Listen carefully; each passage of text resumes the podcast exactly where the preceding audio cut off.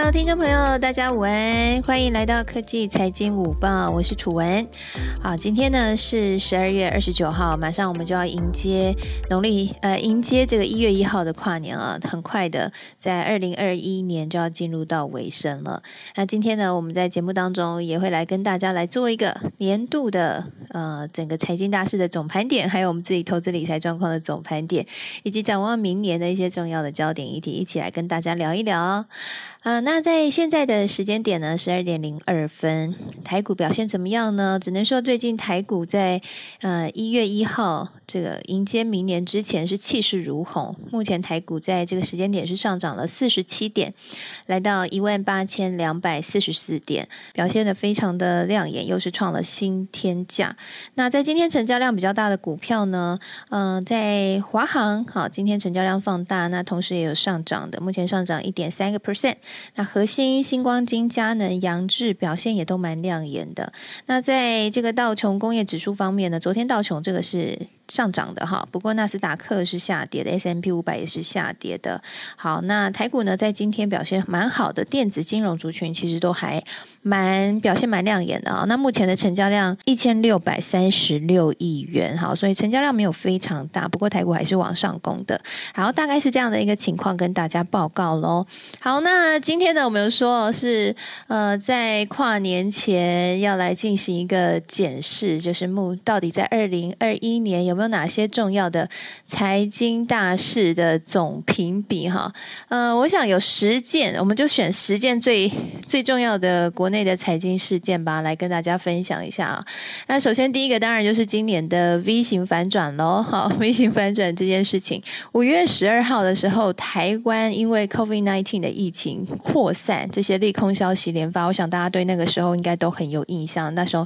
大家都蛮紧张的。那一天的台股呢，就在盘盘中暴跌了一千四百一十八点，创下有史以来最大的跌点，是有史以来最大的跌幅哦。那后来呢，在暴跌之后，台股又迎来 V 型反转，在七月十五号，也就是大概两个月后，台股又冲上了万八哈，所以我想在五月到七月的时候，我们都在今年投资朋友一起经历了这个快速的 V 型反转，一下坠落谷底，一下又上了天堂。好，那后来呢，在七月之后呢，台股又开始震荡，那一直到十二月的年底，现在又是站上万八的格局。好，我只能说，如果你是投资股票的朋友，其实我后来也从中也学习到一件事情，就是不管环境怎么变，我们的投资策略都要先想好自己的嗯、呃、长期的投资策略是什么，然后要保持冷静。好，这件事情真的蛮重要，而且要去习惯这个市场就是会上上下下。好，要去习惯这件事情。如果你不习惯，那可能比较不适合买股票。好，你比较适合去做一些更保守的投资。那股票市场其实就是这样，所以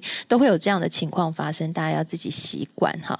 好好，那再来呢？第二个事件呢，就是政府在今年实施打炒房。修正了房地合一税 二点零， 还有实价登录 二点零。 那对于预售屋的管控现在也比较严格，还有如果你是呃买第二间啊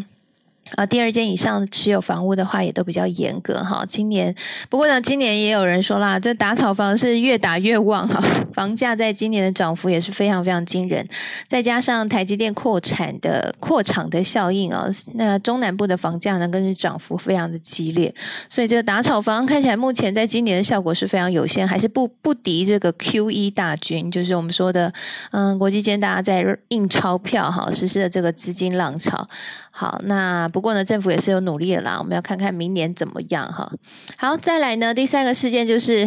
今年台股一度都快要变成了航运股，以前都是电子成交比重是七成，结果今年呢，这个航运股一度占大盘成交比重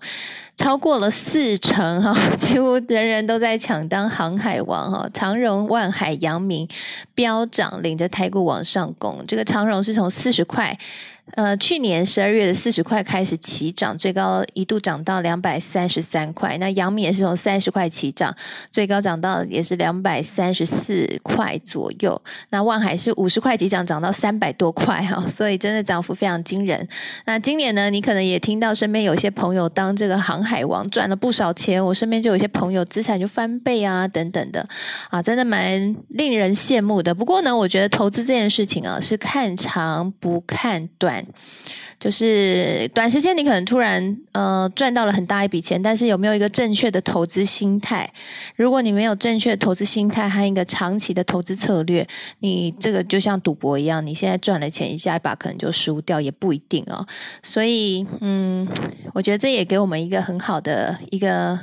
人如何对抗自己内心的那个欲望和纠结的一种检视吧，算是一个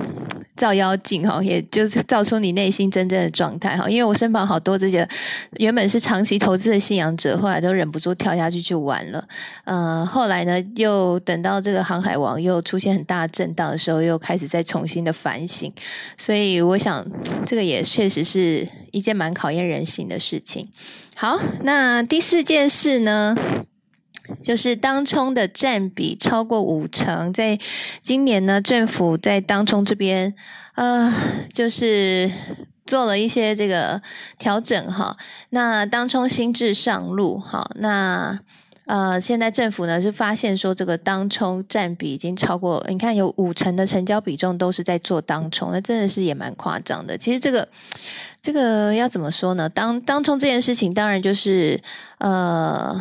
他他当然很快可以赚到钱，可是他的风险也是相对比较高。可是也发现蛮多年轻人现在都在玩当冲，其实我觉得是蛮可惜的啦。就是呃，一样我们讲的哦，就是说你短期赚到钱，不代表你长期的资产真的可以累积上去。所以回过头来，还是鼓励我们的听众朋友，还是要有个长期的投资策略。好，那政府现在呢，也在在今年也管制着当冲的状况。好，再来第五件事情就是防疫概念股飙涨，防疫神丹大。大卖，好，就是这个防疫题材呢，话题不减啊。高端还有像联雅药啊、旗下疫苗在都在今年解盲，好，两者的股价呢都大受激励。高端今年最高每股超过四百块，好，报酬率超过三倍。联雅呢也是三十块新贵挂牌，好，隔天就翻涨十倍，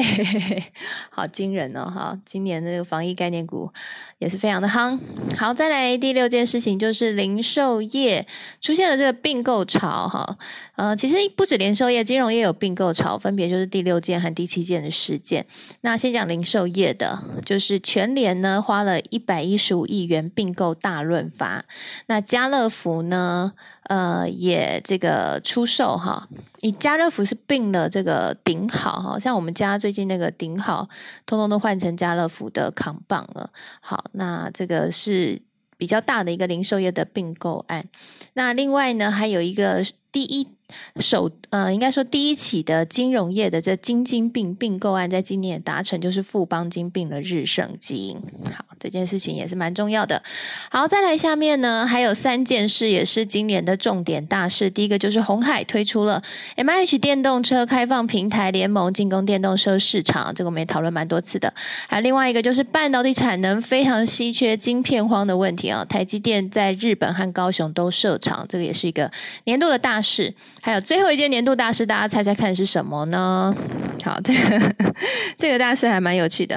啊、呃，就是呢，今年的年轻人都进到台股的市场，而且 E T F 的股东持有人数创新高，好，非常多人。今年呢，国内的截至到十月，国内 E T F 受益人成长到三百零六万人，是第一次突破三百万大关。好，所以我们也在节目当中也多次跟大家聊到 E T F 的投资配置。其实今年也看到非常多新的 E T F 上市，各种主题性的 E T F 上市。其实说真的啦 ，E T F 对年轻人或小小资族来说，真的是一个很好的投资商品，因为呢，它相较于基金，它的管理费比较低，然后它的变现速度也比较快，然后你就可以直接在股票市场买到一篮子的股票，所以而且它的价格通常都比较便宜哈，它都譬如说你。只要用少少的一一万块、两万块，你就可以买买到高价股，台积电啊等等在里面。只要它的这个 E T F 成分股里面有台积电，那你就可以用比较少的资金，就可以持有这些好的公司的股票。所以 E T F 会受到青睐，其实也很正常。其实我们也非常非常鼓励，嗯、呃，台下的听众朋友可以一起去。如果说你不知道买什么股票，你可以直接买 E T F， 好、哦，基本上是不太会错的。好，这就是今天的要跟大家分享的这个二零二一。十大财经回顾哈的这个重要的盘点。那展望二零二二年最大的一个话题，当然就是到底什么时候要升息啦？诶，这个就要请教一下 Charles 老师了，因为我在前阵子的时候有跟大家聊过，其实那个时候整个市场上面大概是看在明年的六月中会升息，可是我今天又看到一些新的报道哦。提到说现在市场渐渐预期联准会可能会提前到三月升息，如果是三月的话很早诶、欸、那就是就是马上在一季后就马上就要进行升息嘞。我想请教一下 Charles 老师，现在美国确实有这样的一个声浪吗？哦，对，就是啊、呃、呀，就是就我是觉得现在大家都还是在预测啦。不过就是大家就是从一些蛛丝马迹来看的话，就是十二月大家最近的一个资料点就是十二月十五号的这个利率会议之后嘛。那当然鲍尔在那边就是有讲到说每个月就是他增要加快那个嗯减少购债的速度。那如果说它原本是啊，有、呃、大家如果记得每个月啊、呃，就是在这个美国购买的这个 Q E， 就是说那个量化宽松，每个月是一千两百亿，然后之前说啊、哦、每个月削减一呃一百五十亿，就变成一千零五十亿，那现在这个削减速度扩大变成三百亿，所以说就是就简单的数学推算的话，应该到明年三月左右，这个 Q E 就是说这个量化宽松会会下台一鞠躬就会退场。那所以说是现在很多人就是在讲说最快最快有可能就是三月呃甚至呃三月底或四月初的初的时候就开始升息。那最近当然是有一些啊、呃、新的一些啊、呃、资料点，就是说像英国英国央行他们就是开始呃呃升息嘛，对抗通膨。英国算是第一个国家，就是他们算是主要的工业国家开始开始升息。那再加上最近的通膨的情况，呃，美国这个呃这个圣诞节啊，然后呃很多这个能源还是继续居高不下。所以说啊、呃，然后鲍尔在在那一次的这个记者会里面，他也讲到说，这个呃消费者对于这个长期的呃通膨预期已经松动。所以我觉得这个长期就就一个经济学的一个观点来讲，通膨当然就是呃有时候是高高低低吧，你看这个月增啊或是年增啊，有时候是不一样，就看这个品这个产品项目不一样。可是如果说民众一般对长期的预期通膨，大家如果认为这个通膨是会是会啊、呃、继续呃持续影影响整个经济的话，呃，这个接下来的三年、五年、十年，可能都是在这种高通膨的情况之下的话，这个就会造成一个比较负面的影响，就是说，可能对于这个厂商来讲，就是说他必须要比较付高额的这个啊、呃、这个工资，然后来来这个雇佣雇佣劳工，那劳工也会要求比较高的工资，然后这个这个高的工资呢，也会造成这个产品的价格就继续升高，就变成一个恶性循环。所以这个通膨、呃、央行最不愿意预见的其实就是呃这个呃长期长期通膨的这个松动。那就是说，那怎么样来定锚呢？就是要把它定在一个就是还是蛮低的水准，就是希望能够定在 百分之二 的水准呢，那就是央行要有所动作。所以说呃我觉得是还蛮有可能，就是说他们在三月四月就开始第一次的升息。那再加上我看他们这个点阵图，十二月这个点阵图，就说嗯明年二零二二年就是它最后的这个利息可能会最后啊、呃、会到 零点八 到 百分之一 之间。那如果说是分成三次的话，呃，那一次就是三十个三十个基准点，就是啊零点三或零点呃二五左右，二十五个基准点到三十个基准点的话，那三月呃升息也不是太呃太夸张的事情啊，就是说照照这个速度来讲，那当然就是说升息可能会就是会预期啊、呃，大家可能会预期就是会对于一个这个。这个美元可能会会继续走高，美元今年已经呃，相较其他的这个货币来讲，已经已经走高蛮多了。那就是说呃，升息就是说嗯呃。一个当当然就是就呃一般商业活动来讲会比较呃就是你的成本会增加嘛。那另外对于这个这个国家的币值来讲，就是说就短期的强这个币值的短期的强弱要看利利息。那就是说所以说如果升息的话，就是说呃美元应该会持续走强。那如果说这个币这个国家币值长期的要看这个币值的强弱，要看这个这个国家的经济实力。那如果说大家对于美国的这个长久的这个经济发展还是觉得有很有把握的话，那长期那嗯还是会看到美元美元的这个呃继续走强的一个情况这样子。对，哦、那我先分享这边。所以如果有持有美元的嗯、呃、听众朋友的话，其实现在就可以慢慢等待美元还是会比预期快还要早的来进行走强，对不对？因为如果说只要反正只要升息，美元就会走强。呃，是的，对，就是呃，不管是、嗯、呃这个利息，或者说就美国呃就长长久的这个比较长拉长时间走的话，就是他们的将来的建设啊，或者说他们的一些啊、呃、一些他们一些基础建设，这些应该都是会就比较呃对。对长期来讲也是比较乐观的情况吧。嗯哼哼，了解了解。那如果是这样的话，嗯、呃，对于投资股市的朋友来讲，我们可能警戒心就要早一点，对不对？因为如果说变成是三月升息的话，原本大家预期是嗯六月才会升息，可能股市才会比较容易会有一波震荡。因为其实美元走强，资金会进到美元，那资金在台股的比重也会变得比较少，那其实这个量能就会没那么高。嗯、我是觉得说可能就是要看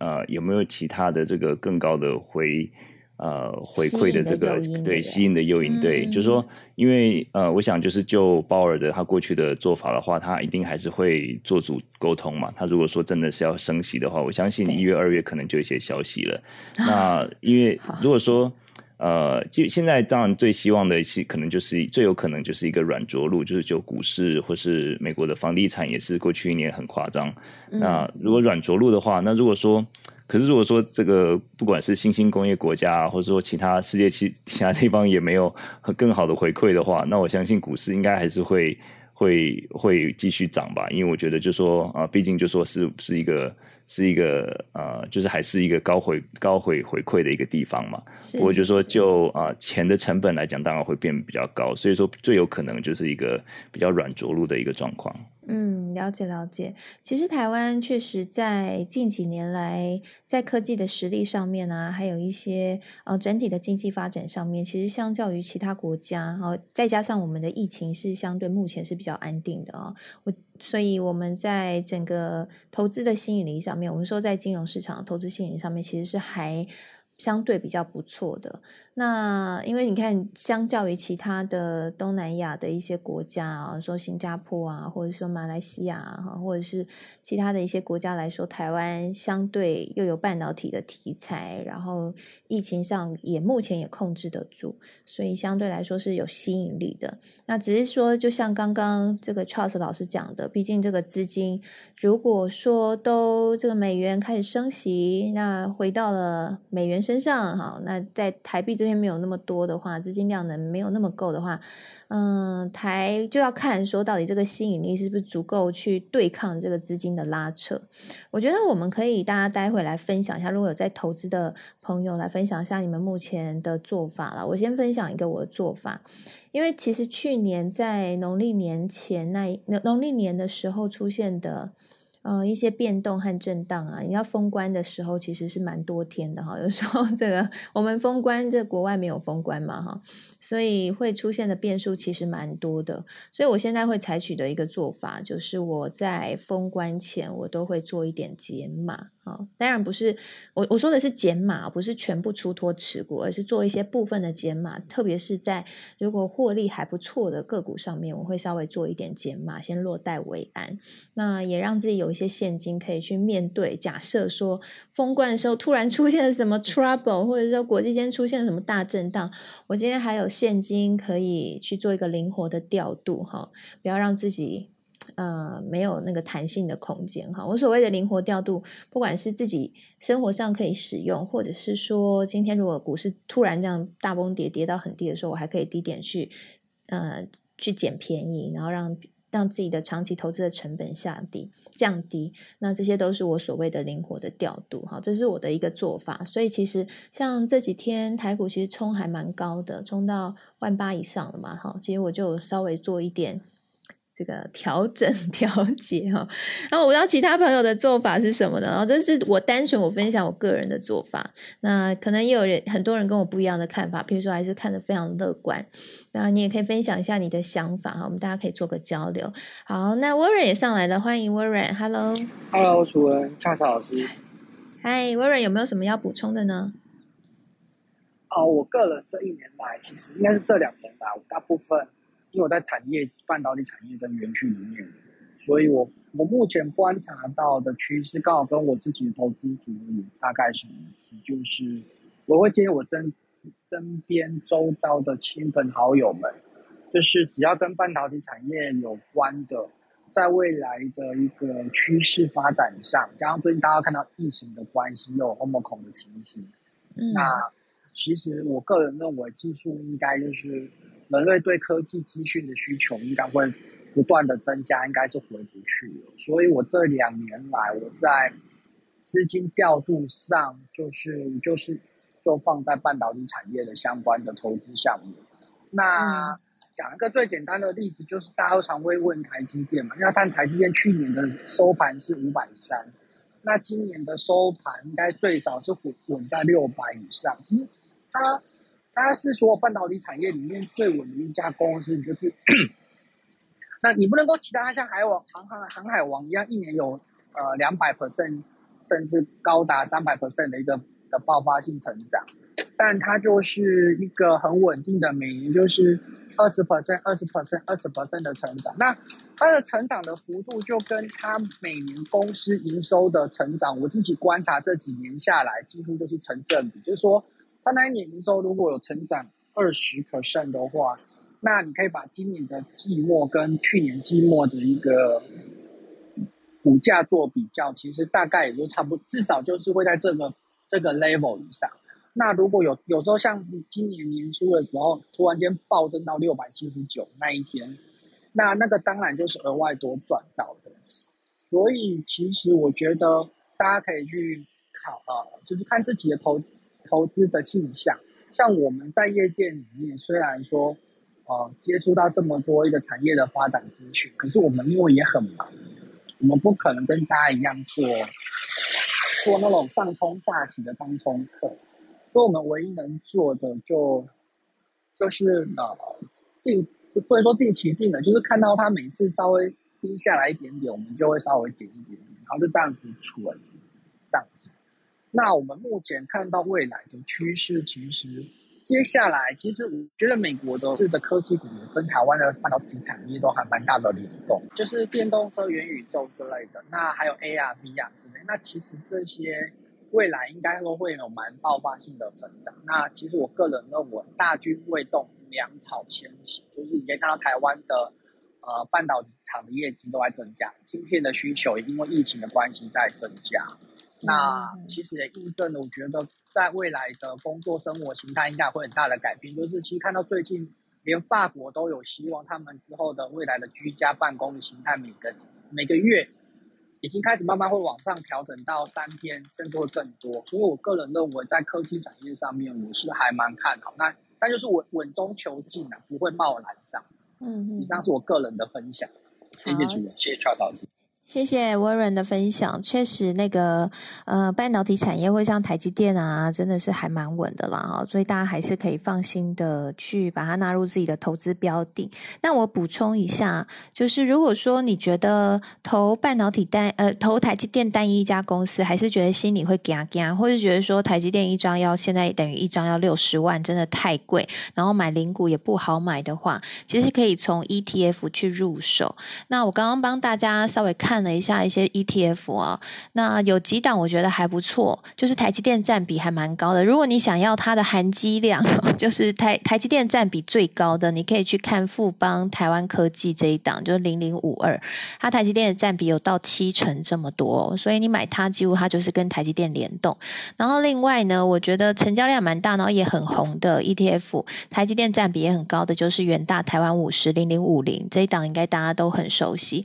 台积电的占比也。也有将近超过四四成到五成，所以也是蛮多的。不过这两档的话，买一张大概都要十几万块。如果你觉得十几万块真的还是有点太贵的话，那你可以参考国泰台湾 五 G 零零八八一。那在这一档就是台积电占比大概是接近三成。那国泰这个国泰台湾 五 G 的话，就价格还蛮便宜的，它现在大概一张是一万九。好，今天的价格目前刚刚看大概是一万九啦，所以应该算。小资族还蛮好入手的，就可以慢慢存。那如果说你要买这个 E T F 的话，哈，还有一招，大家一定不要立刻冲去买，你要去下载一个 App， 这个 App 呢叫做台股 E T F 择溢价。然后呢，你下载了之后，你就去查一下你的要买的那个 E T F， 它呢净值跟市价来说有没有比较便宜？好，所谓的净值就是它现在这个 E T F 的本值应该是多少钱，市价就是市面上给它的多少钱。好，举例来说，像元大台湾五十，它现在就是。呃，是折价哈，就是折价是折了 百分之零点四一， 就是说它的市价是比它的净值低。诶，那这个时候呢，就是一个买入的好时间点，代表你现在市价是比它原本的价值还要低哈，就算捡便宜。啊，如果说它是溢价的话，就是它的市价比净值高的话，那这个你就可以稍微考虑一下了，就代表说现在可能买的话呢，这个会市价就是说太多人要买了，就现在稍微贵一点，所以你可以稍微参考一下这一个 app， 然后再去做 E T F 的买入。那如果说嗯、呃、你觉得很麻烦的话，其实像这样的 E T F 你也可以呃使用定期定额，然后你就是每每个月你就设定嘛，譬如说每个月的一号你就扣一笔，每个月的一号你就买一张，每个月一号你买一张，就是完全不用呃做任何的考量，然后去定期定额的购买。那这样的话也会长期来说，就是你总是有时候会买高，有时候会买低，但平均下来它绝对不会是买在最贵，哈、哦，虽然不会买在最便宜，但绝对不会是买在最贵，所以你还是报酬率上应该还是会不错的。好，以上是补充啦，给大家。好，所以刚刚我帮大家看这几档算是比较有名，然后成交量也比较好的哈，那推荐给你们。好，那接下来我想要再请教第二个问题，就是债券的市场。好，我们知道呢，今年如果有买债券的朋友哦，应该都这个心里都蛮难过的哦，应该说哭笑不得，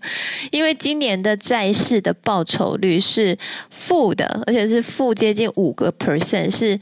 就等于你买了债，人家不是说买债是最保守的，但你今天如果买债的话，你是倒赔哈，倒倒赔 百分之五， 那是一九九九年来最惨的一年。所以我想这当然有很多因素了，我们想请教老师跟我们，可不可以跟我们分析一下为什么今年的债市这么惨哦？那明年呢？明年会不会好一点？哦，债市其实。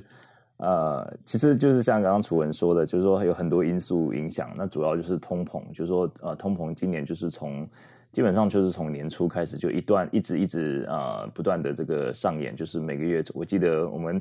记得年初的时候，楚文这个节目刚开始的时候，我们那时候说哦百分之四，然后百分之四年增率，楚文已经说他当财经记者这么久，好像没有这么高。那现在大家看到百分之五、百分之六，好像都已经没感觉、无感了。对，对啊，那基本上通膨就是说，呃，就表示说这个这个投资人对于这个债市就就不爱了嘛，因为就是说通膨的关系，就是说你的你一定有你一定就是对投资人讲，他是希望能够找到更多其他比较高抗通膨的一些投资标的。那就是抛售公公债的人就会比较多，那价格就就就惨跌这样子。那当然就是当然价格价格跌了，就是殖利率会升高了。不过殖利率就是是跟其他的呃经济其他的比较联动比较多了。可是就是就投资公公债的人，当然就说是债市的人就当然就说它的价格就跌了。那再加上就是各国央行，就是像美国啊，像英国，很就暗示要升息嘛，所以对对于短期的债券也是也是很大的这个影响。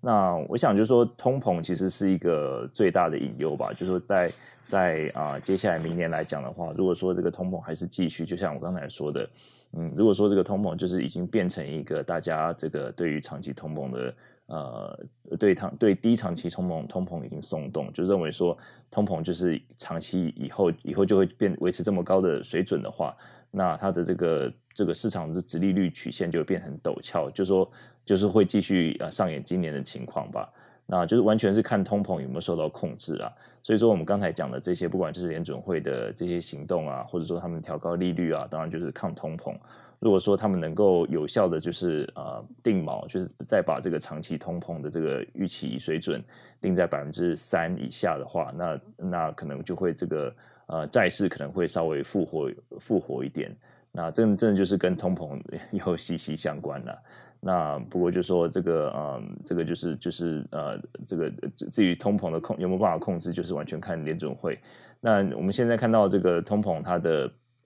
从这个今年来看，就是说呃，很多都是因为是这个供应链的断裂所造成的嘛。那可是呃，升息，很多人就说升息又没有办法把就修理这个供应链的问题，可是升息可以让这个热钱啊、呃、稍微。退场一点，而且就是说让需求面稍微稍微不会那么呃那么紧绷。也就是说在不管是在投资市场啊，或者在房房地产市场啊，这个买车子啊，就是买买购买一些呃耐久材的耐耐就是购买一些耐久材的方面会比较退烧一点，也就让整整体的这个经济活动不会那么不会过热这样子。对，所以说就是完全是看明年的呃升息的脚步，然后还有看升息的升息之后它对于通膨的抑制的效果如何，然后才能够看看这个债市。如果说呃如果说能够有有效的控制通膨的话，我相信债市应该还是会复活了。嗯，老师，我好奇想要请教一下，嗯，一般来说如果升息的话，通常是可以抑制通膨的，对吗？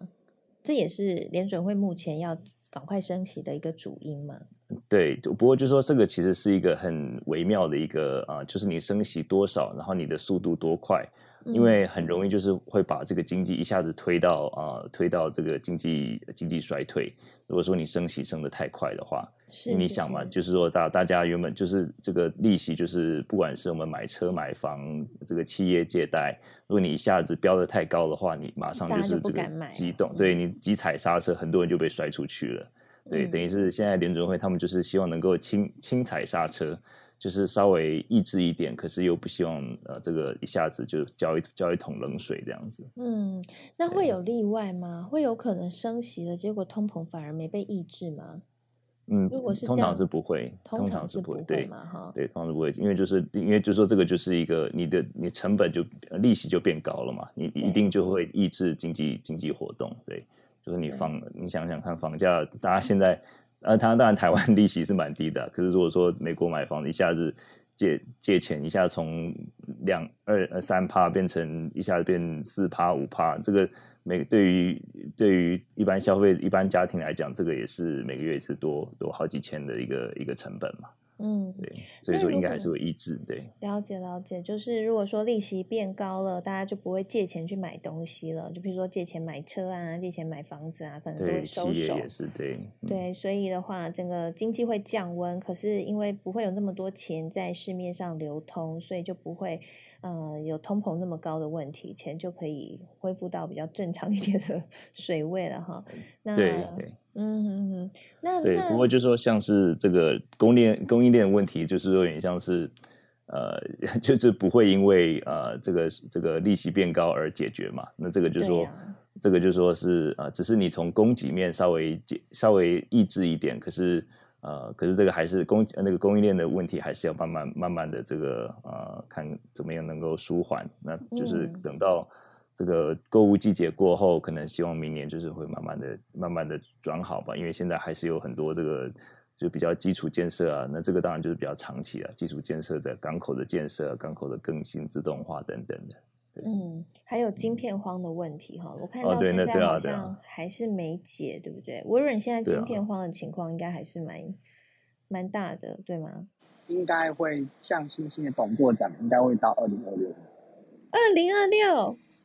因为他们 A B F 载板已经会缺到二零二六，他们其实我这样讲哦，他们是如果你看整个产业链，从中美金啊，然后台积联电到日月光细品，然后到最后出货，其实啊、呃，我这样讲哦，我是从供应链的角度来看，因为 A B F 载板它是高阶的载板，嗯、那高阶的载板的话，它目前他们已经说他们在新闻上，其实新闻上礼拜或上上礼拜大家可以查一下。其实我看的是几个八通类的，比如 supply chain 的八通类，就是哦、呃，像这种，比如说像星星，它在 A B F 载板的部分，它占比跟日本另外一家叫奇什么电子，他们两家占比合计超过六七成。所以其实当他们已经看到那种情形的时候，就代表这个事情是会发生。但二零二六大家会很 surprise 说真的会这么多夸张，可是我我觉得可能。不一定喊到二零二六，但至少我觉得二零二四、二零二五要疏解都不容易，因为大家看到的是觉得可能手机笔电的缓解，可是手机笔电缓解的时候，新的成长动能是 H P C 跟汽车电子的一个需求要出来这样子。那这种情形我，我看到的是，当很多分析师在喊，就是说哦，可能要缓解了，要缓解了。可是他看到的是只从手机跟笔电角度去看，更何况最近 Omicron 又出来，然后现在三星又因为在西安的疫情又封又开始可能要减产，因为西安现在目前还蛮严重的。嗯、那他那边 Net Netfresh 的占的产能大概是整个神送的四成，然后神送又占全球大概差不多六成，所以他那边大概就占了全一个西安的三星就占了全球两成的的一个产能。所以呃，我还是跟大家分享啦，一只手不管是手机啊还是高阶 H P C 的伺服器，你没有你少了其中一个关键的零组件，你都很难出货。那很难出货的时候，价格就会水涨船高。那我个人认为，因为大家对还是一句话，就是大家对整个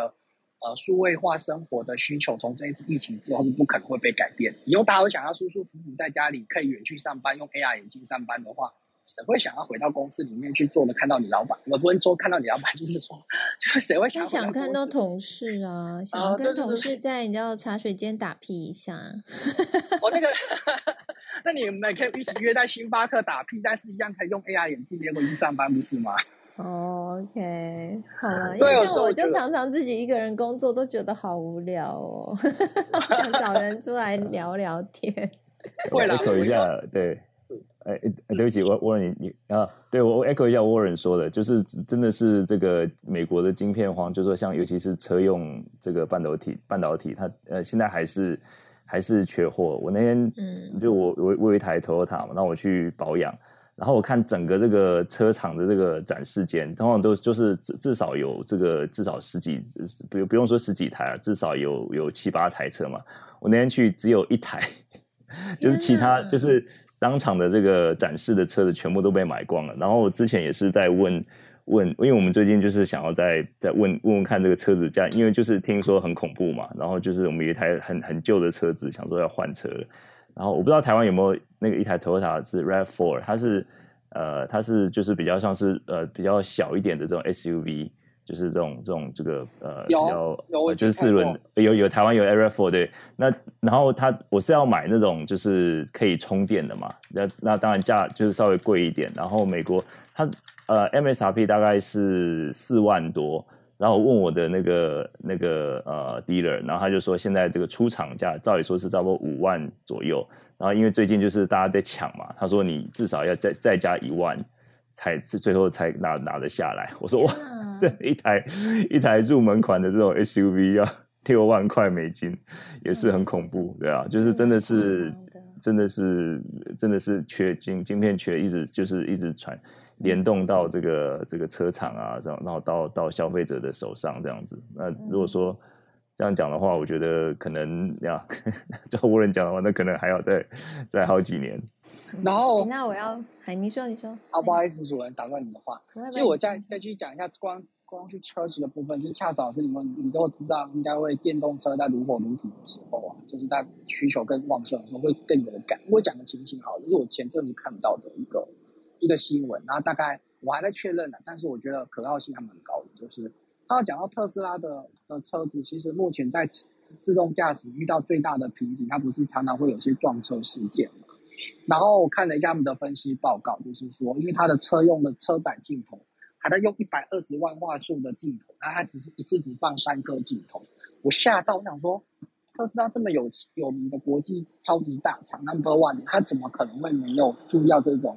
这种问题跟去解决这方面问题的一个积极的态度，然后后来才发现，就是进入呃稍微呃深入的分析的时候，大概了解到它的瓶颈在哪里，就是因为车载镜头它用一百二十万画素所得到的影像，必须要经过它的数位处理器，就是那个呃车用的行控电脑去做分析，然后判断说前面到底是人还是天空还是贝壳还是车子。那这个的部分，因为它的解析度。不是因为镜头的解析度不够，呃，因为镜头解析度不够高，造成它会容易误判。可是不是因为镜头的解镜头的解析度无法提高，因为手机镜头啊都已经可以做到四千万画素以上，这还有一亿的。那以对车用来来呃车用镜头来讲，我到大立光这一块布局很久，也知道它为什么会错羽而归了，因为他们之前林恩平就有讲过说，呃，因为客户不需要那么高画素，所以。造成他们投入的资源到现在还没办法回收，那我就很好奇说这几个点可以串得起来，你去了了解一下。那目前看到呢，是因为特斯拉的那个车用的行控电脑，呃，目前还用美某一个北纬三十八度线的公司还在用那个比较旧的八奈米的晶片，所以他们很多运算的呃所谓的算力，我们刚才讲去运算能力叫算力，处理器的算力，目前还没有办法达到一定的 level， 所以造成它影像，即使它假设它今天用到八百万画素好了，它所收取进来的影像没有办法及时的处理跟运算，那更容易发生危险的事故。所以这是为什么它那个、呃、车子到现在还在一百二十万画素的镜头。那它为什么不能够升级它的处理器呢？那就讲句比较简单的话，在业界里面，哇，给得起香蕉只能够请得起猴子。如果你今天是猴子要来餐厅点菜，你又拿不出新台币，只能够啊，不是说新台币，拿不出美金，只拿得出香蕉的话，我相信任何一个 waiter 都不会招待你进进那个餐厅里面吃东西，他会请动物园的保育员把你带回去动物园这样子。所以目前特斯拉遇到的情形就是，如果马斯克有想有想到积极的解决这个态度，他应该是想办法来台湾包产。然后拿到最先进的处处理器的产能，去解决它的运算处理器的问题。那这样子的话，它的自动驾驶才有办法往 Level 五前进。我怕它可能还会卡在那个部分。但是我目前有听到的消息，那这样我还在确认，我们在确认它是不是真的处理器的运算八奈米的真的有这么差吗？如果真的是的话，那它真的蛮危险的。对，跟大家分享到这里。嗯好，谢谢 Warren 的分享。好，刚刚 Mars 传讯息给我说，他也订了一台车，然后目前呢，这一台车呢，预计要等到明年六月。Mars 辛苦你了，明年六月才会完工。Oh my god！ 所以现在真的要等很久哈。好，然后我刚刚看了一下新闻呢，其实不只是汽车了。我先讲一下这个汽车的影响哈，当然对于这个汽车大厂影响蛮大的，像是今年的南韩的汽汽车的产量就是跌到了十七年来的新低，南韩今年真的蛮辛苦的。你看三星又这样，然后汽车呢产量也跌到十七年新低哈。但是不只是汽车，因为呢，包括像是银行也现在也在讲说他们的信用卡上面也有晶片啊，但是晶片荒叫不到货，所以明年下半年卡可能会发不出来。所以如果你要去银行办信用卡，早一点去办哦。然后还有那个 Switch 哦 Switch 也是讲说。晶片荒也会影响到他们的出货哦，这是我刚刚看到一个最新的消息，就是明年的 Switch 恐恐怕会缺货，所以要买要快哈。我想最近因为航运塞港还有晶片荒的问题，真的是哎呦蛮可怕的啦。好，那我们就务实一点好了。如果是这样的话呢，嗯，看起来半导体还是很有投资机会。那有两档 E T F 我觉得也蛮值得关注一下，就是中信关键半导体零零八九一 E T F， 还有另外一个是富邦台湾半导体零零八九二 E T F。那大家呢可以嗯、呃、去查一下他们的持股，持股的话呢，像是中信关键半导体的话，它台积电持股大概是十九个 percent， 大概接近二十个 percent。然后另外它持有很大的是联发科，也将将近二十个 percent。所以你买这一档，你大概就要了解说，你大概就是买台积加联发科，就占了四十 percent， 然后联电占十 percent 这样。然后它里面还有日月光啊哈，还有一些其他的这个台湾一些重要的半导体的公司。好，这是中信关键半导体，然后另外一个富邦台湾半导体呢，它台积电的占比更高一点，大概有二三个 percent， 然后联电呢大概是七个 percent 左右。那它的这个呃持股上面呢就比较分散一点哦，就是说像它的联发科只有五个 percent， 所以它就是持股比重上面有一些不一样，所以大家可以挑选一下。如果你很看好台积电和联发科，那这两档你都觉得太贵了，那 maybe 你就可以去买中信关键半导体。那如果说你想要买的半导体的族群更多一点，那你可以去参考富邦台湾半导体的 E T F， 然后别忘了要先查一下它的折溢价，以后然后再选便宜的时机下去买哈。那个折价的时候买，你就去下载那个 app， 然后看到绿绿的，就是它现在是折价的，你就可以去布局一点。好啦，提供给大家，我是务实的人，提供这个务实的方法哈。我们在讨论晶片荒除了讨论之外呢，我们也可以赚一点钱。那接下来呢，我们要来聊一下，就是马上要进到明年了。那呃，大家明年我们都很需要一个，嗯，说有一些在决策上面做一些调整啊，让明年自己在投资理财上面可以更进步。那接下来我想说来分享一下，就是在年末的时候，我都怎么样去检视自己的投资理财，然后在明年的时候，我会大概做什么样的调整哈？好。那呃，也欢迎大家可以上来跟我们分享你的方式。好，那我年末的投资理财的检查呢，我觉得最重要的是先针对理财的这个部分，我通常会先去做一个检视，就是我会我自己有做一个 Excel 的表格，然后因为我自己有一间公司，然后呃还有家庭的支出嘛，所以其实就是有两边的账，那我都会各自做一个 Excel 的表格，然后去计算出来。啊、呃，我在公司这边的总支出，还有在家里这里的总支出到底是多少？然后通常我的那个 Excel 的表格，我会分的嗯蛮细的，就是我会食衣住行之外，我会把一些我固定的一些开支都列上去哈，譬如说像健身房啊，或者像我现在晚上可能会订餐啊，大概订餐的费用我都会先抓上去。那我的 Excel 表格，我其实在每个年初的时候，我都会先。依照去年我统计下来，我在每一个细项下大概的开支是多少，在明年再以这个金额去做一个预估，然后成为我的预算，然后去统整我明年大概要花多少钱。好，这个就会是我预估我明年应该要至少要赚到的钱，以及呢就是应该说呃，对，明年至少赚到钱，以及明年大概的开支是这样。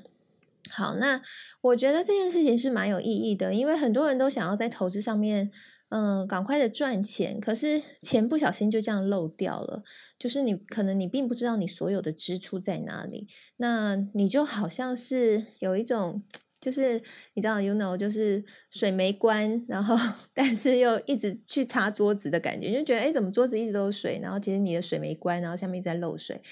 所以我，我我觉得我的做法就是，我会先去理理债，就是先在年末的时候去先去把我的总支出算，然后看我的预算有没有哪些是超出很多，然后做了一个检讨，然后把明年的呃预算表做出来，然后做完了之后，我再去检视我的投资。好，然后再来就是我在我其实，在大概几年前我就做了一件事情，就是我的投资账户跟家用的账户是完全分开的。啊，我觉得这件事情对于我这几年在投资上面的成长帮助很大，因为它可以帮助我，就是嗯，在投资的情况的掌握度更更强。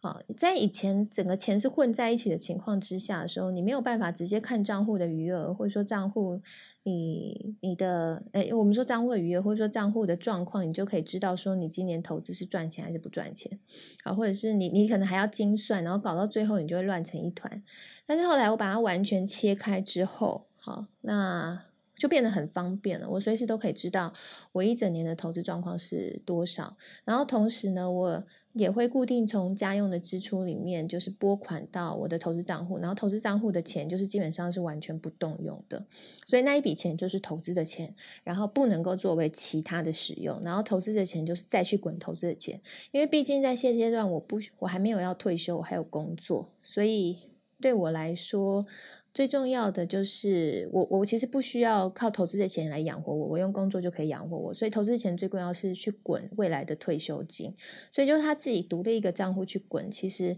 嗯、呃，我觉得在效果上面是真的是蛮不错的。好，那这一点就是推荐给大家。那在明年的投资的布局的话，我目前打算要做一些调整，因为我其实这几年来，包括像今年啊，我投资最大的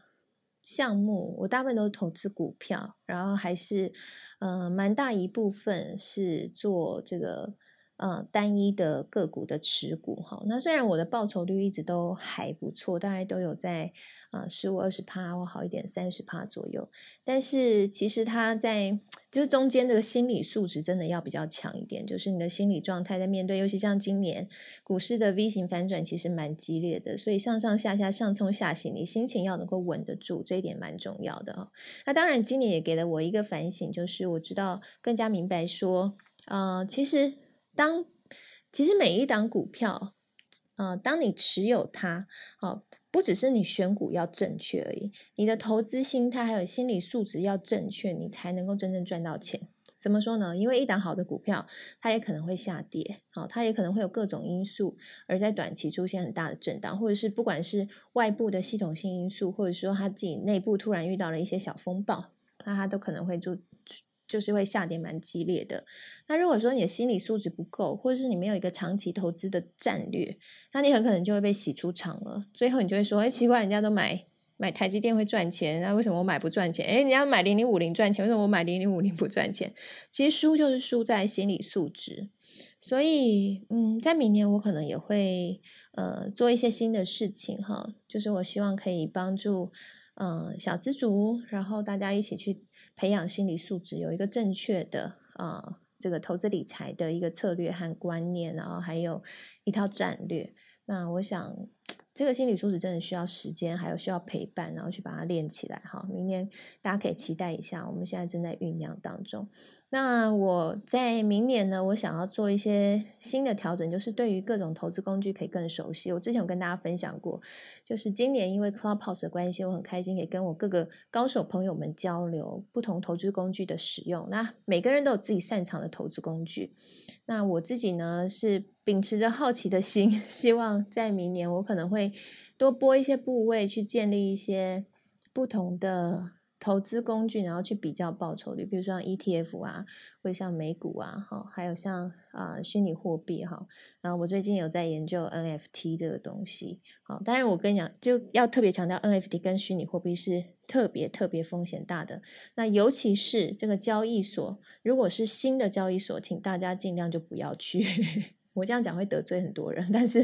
但是真的风险蛮大的哈，还是要选择呃比较可靠的交易所，成交量比较大的交易所，对于我们这种一般的投资朋友来说才会有保障。好，所以明年我可能会去调整一下我台股的部位，把它放在更多元一点的投资工具上面，然后来去做一半做实验，然后去看看绩效怎么样。好，这个是我大概的今年的检视和明年的计划。好，那有没有人要跟我们分享呢？这个 Charles 老师有没有要跟我们分享一下？哦，对啊，我觉得就明年来讲的话，我觉得基本上美国大概也是疫情，还是疫情为为主啦，就是整个经济，就是说疫情新闻就是经济新闻，就是说你疫情怎么样的高低起伏就会影响经济的表现吧。就是呃，希望就是说，当然就现在 Omicron 然后变种株，就是虽然说好像呃这个好像传染力比较强，然后可是也有一些报道说哦，可能这个轻这个比较轻症化，那这个也都是还还未定之数啦。那我觉得像刚才说 Warren 说的，就是说可能就是像科技半导体这方面，因为我们现在还是在在居家上班嘛，而且像我们公司基本上就是说都没有说是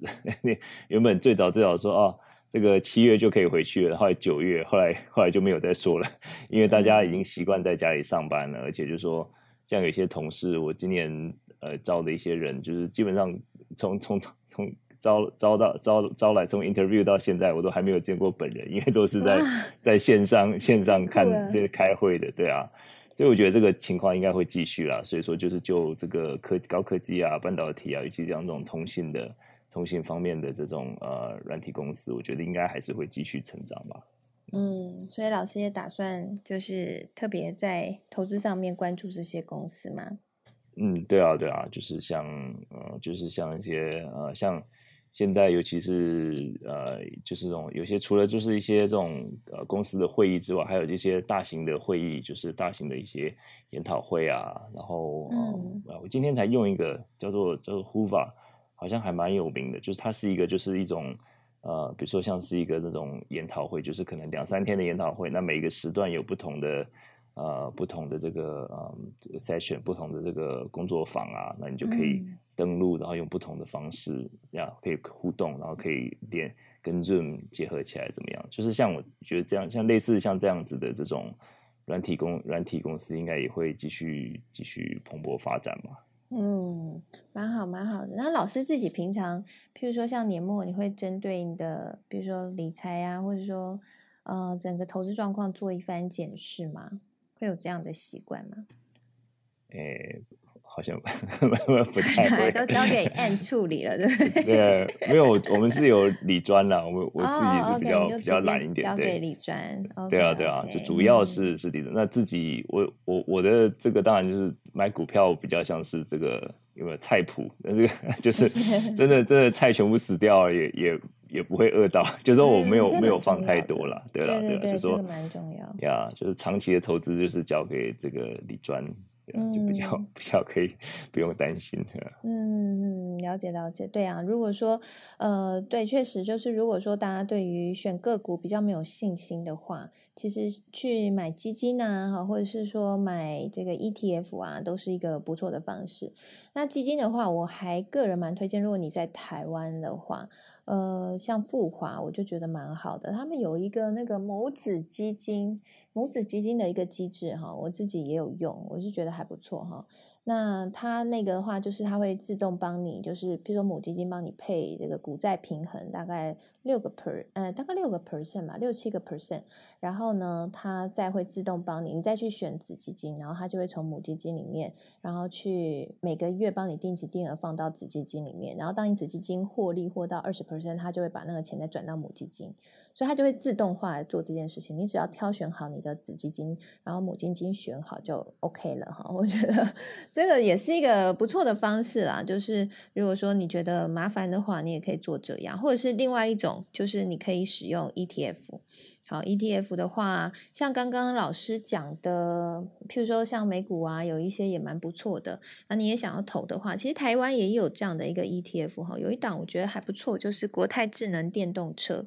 好，那零零八九三它也还不错。那零零八九三里面就有一些最近蛮夯的一些呃美股，好像 NVIDIA 它大概持股比重就有十八个 percent， 那 Tesla 有十四个 percent。如果所以你如果看好 NVIDIA， 看好 Tesla 哈。那两个占比它大概加起来就有超过三成，那这一档呢就是你可以去考虑的。那当然也有那个啊、呃、那个统一也有一档也还不错哈，统一那一档那也是就是一些重要的科技股它也有哈，统应该叫做统一 F A N G 吧，对，统统一 A 统一 F A N G Plus 这一档哈，这一档就是买尖牙股的，那大家也可以自己去做挑选。好，那大概就是这样啦。好，那我们今天呢，大概就在这边分享告一段落啦。谢谢大家一起来参与科技财经午报。如果你是中间才进来的朋友，没有听到前面的一些精彩的分享的话，那欢迎大家可以上到 Apple Podcast 和 Spotify 下载科技财经午报，你就可以听到我们的分享内容咯。那或者是呢，你可以加入到我们的脸书社团科技财经午报俱乐部，我们稍后就会将音频的连结放在社团里面。那还有楚文刚刚讲的哈，我会把嗯订阅每周一次免费电子报的订阅连结放在社团里面，然后还有我的脸书粉丝团科财经主播主持人朱楚文都可以看得到，所以邀请大家可以追踪起来，然后加入社团，那就可以掌握消息咯。好，那我们今天就在这边告一段落了，谢谢 Charles 老师今天跟我们的分享，超级感谢老师。好，谢谢楚文啊，大家午安啊，新年谋福。好，新年谋福。那也欢迎，也邀请大家可以来追踪 Charles 老师，老师最近有一样有开那个房间，对不对？就是、哦，对啊，我的一口经济学，我被推坑，现在也当 podcaster 对，一口经济学这个节目哈，是要用很简单的方式来解释一些很重要的经济的观念，对吗？对啊、呃，就是呃，我是星期六，我通常是星期六的台湾时间晚上十一点啊，那美国这边加州是早上七点呀，嗯 yeah, 然后。不过呃，我之后如果说大家没有时间没有听到的话，就是这个 Clubhouse 可以回听，然后那个 Club 那个 Podcast 或是 Spotify 都可以都可以都可以听。对，好，嗯、谢谢楚文推荐。好，大家可以追踪起来。好的，那谢谢老师啦，那也谢谢所有听众。